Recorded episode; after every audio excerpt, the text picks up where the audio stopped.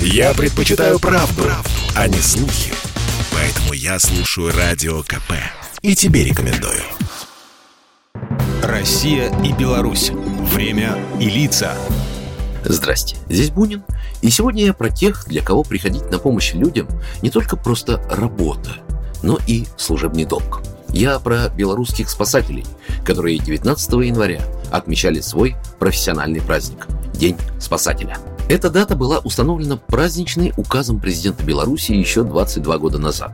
Само Министерство по чрезвычайным ситуациям Республики Беларусь создали в середине 90-х на базе Республиканского спецотряда по проведению первоочередных аварийно-спасательных работ. Позже к МЧС были присоединены пожарные, выведенные из состава МВД. Белорусская служба спасения сегодня – это около тысячи боевых подразделений, на вооружении которых находится почти 6 тысяч единиц техники. В структуре МЧС Беларуси Созданы сегодня службы пожаротушения и аварийно-спасательных работ, химической и радиационной безопасности, инженерных работ, водолазная, медицинская, взрывотехническая, авиационная, поисково-спасательная, парашютно-десантная, понтонная, кинологическая и многие другие. Какой бы надежной ни была современная техника, человеческий фактор играет далеко не последнюю роль. Соответственно, эффективность работы спасателей во многом зависит от их профессионализма.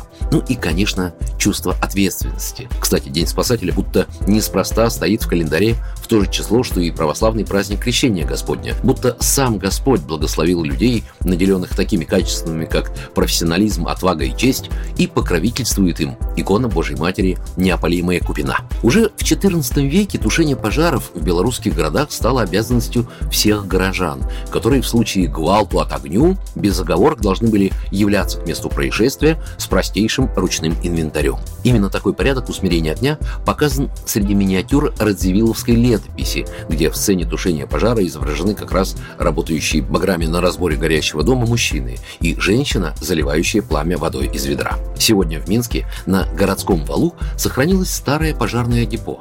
Огненно-красное кирпичное здание с массивными деревянными воротами, которые возвели еще в 1885 -м. И по сей день первые этажи этой старинной постройки занимает действующая пожарная аварийно-спасательная часть центрального района белорусской столицы.